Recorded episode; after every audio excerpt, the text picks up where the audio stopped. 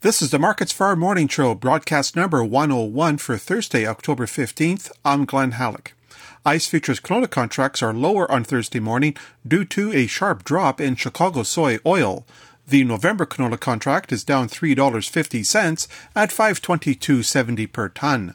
The January contract is down $3.20 at $530.20 per ton.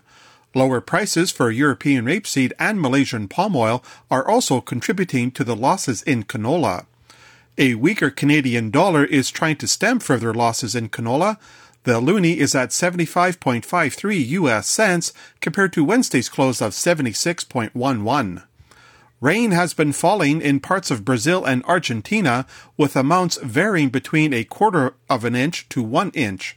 The forecast calls for more rain in the north-central growing areas of Brazil, while Argentina is likely to see less precipitation. A strike by the Federation of Oilseed Workers in Argentina came to an end after 24 hours. The Argentine Labor Ministry mediated between the workers and the crushing facilities owned by Bunge, Cargill, Dreyfus, and Glencore. The United States Department of Agriculture reports a private sale of 261,000 tons of soybeans to China. Delivery is to be during the current marketing year. The markets are expecting the U.S. soybean crush for September to be as high as 161 million bushels. If so, that would make for the largest September crush on record.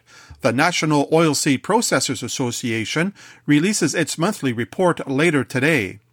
Rounding off prices at the Chicago Board of Trade, soybean futures are lower on Thursday morning. The November soybean contract is down 2 cents at $10.54 per bushel. December soy oil is down more than 0.8 cents at 33.05 U.S. cents per pound. December soy meal is up $5.60 at $3.69.20 per hundredweight. Corn futures are slightly higher on Thursday morning, with the December contract up 2 cents at $3.99 per bushel. Chicago oats are slightly lower, with the December contract down 2 cents at $2.85.50 per bushel. Wheat futures are higher on Thursday morning. Chicago's December is up 5 cents at $6.02. Kansas City December is up 4 cents at $5.39.50. And Minneapolis December is up 4 cents at $5.50. That's a look at the ICE futures and the Chicago markets for Thursday morning, October 15th. For Markets Farm in Winnipeg, I'm Glenn Halleck.